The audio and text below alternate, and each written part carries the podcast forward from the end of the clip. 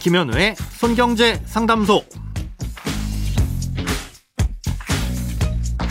새는 돈 맞고 숨은 돈 찾아드립니다. 손경제 상담소 김현우입니다. 저축, 보험, 대출, 연금, 투자까지 돈에 관련된 고민이라면 무엇이든 맡겨주세요. 오직 당신만을 위한 맞춤 상담. 먼저 오늘 사연 만나봅니다.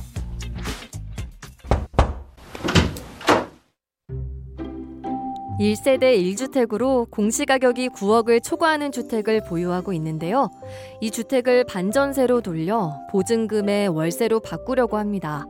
이럴 경우 세무서와 구청에 주택 임대 사업자 등록을 해야 하는 건가요? 아울러 주택 임대 소득이 생기면 필요 경비는 어떻게 인정해 주는지도 궁금합니다. 월세 50%를 인정해준다는 말도 있고 간편 장부를 쓰면 보유세 전부를 필요경비로 인정받을 수 있다는 얘기도 들었습니다. 저같이 다른 소득이 없고 월세 수입만 있는 경우 종합소득세 신고가 유리한지도 궁금합니다. 또 건강보험료를 산정할 때는 월세 전체를 소득으로 보는지 아니면 필요경비를 제외한 과세 표준을 소득으로 보는지도 궁금합니다. 인터넷에도 많은 이야기가 있지만 김현우 소장님만큼 깔끔하고 확실하게 안내해 주시는 분이 없어서 문의드립니다. 공시가가 9억 원을 초과하는 경우엔 1세대 1주택이라고 하더라도 임대소득에 대해 세금을 내야 합니다. 아, 또그 월세가 얼마이든지 간에 세무서에는 신고를 해야 하는 게 의무인데요. 다만 구청이 하는 주택임대사업자 등록은 별개의 내용입니다. 지자체에 등록하는 민간 주택 임대 사업자는 아, 현재는 8년 이상 의무적으로 임대를 해야만 하고 아, 임대료도 5% 이내에서만 올려야 되는 등의 각종 규제를 적용받는 대신에 취득세나 재산세 그리고 임대 소득에 대한 세금 부분에서 몇몇 혜택을 주는 제도입니다.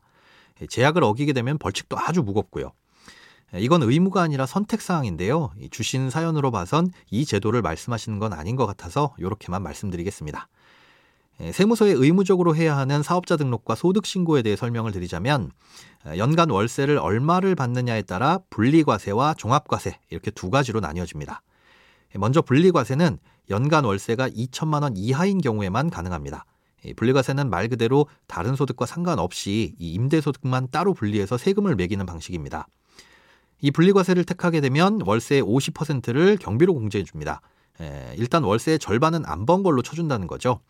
예, 그리고 남은 금액에 대해 또 200만 원을 공제해 준 다음에 그래도 남은 금액이 있다면 그에 대해 15.4%의 세율로 과세를 합니다. 아, 예를 들어 연간 월세가 1000만 원일 경우 50%를 공제하면 500만 원이 남았죠. 아, 여기에서 또 200만 원을 빼면 300만 원이 남게 되는데요. 이게 바로 과세 대상 임대소득입니다. 아, 이렇게 남은 300만 원에 대해서 15.4%인 약 46만 원 정도의 세금이 부과된다는 겁니다. 이건 아주 간단하죠. 예, 기억하시기 쉽게 이걸 역산해서 알려드리자면 연간 월세가 800만 원, 즉 한 달에 약 66만 6천 원 정도 이하의 월세를 받을 경우엔 내셔야 할 세금은 전혀 없습니다. 어, 임대소득에 대한 건강보험료도 궁금하다고 하셨는데요.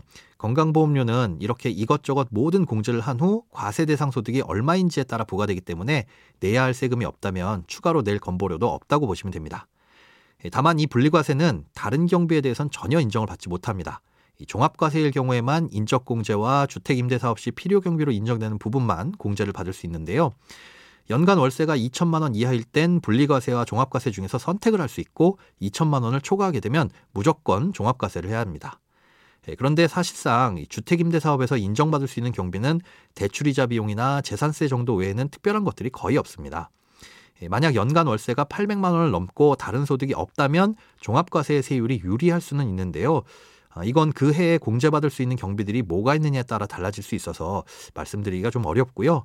실제 사연자님의 상황을 놓고 세무 상담을 받아보셔야 정확하게 알 수 있습니다. 크고 작은 돈 걱정 혼자 끙끙 앓지 마시고 imbc.com 손경제상담소 홈페이지에 사연 남겨주세요. 검색창에 손경제상담소를 검색하시면 쉽게 들어오실 수 있습니다. 여러분의 통장이 활짝 오는 그날까지 1대1 맞춤 상담은 계속됩니다. 돈 모으는 습관 손경제 상담소 내일도 새는 돈 맞고 숨은 돈 찾아드릴게요.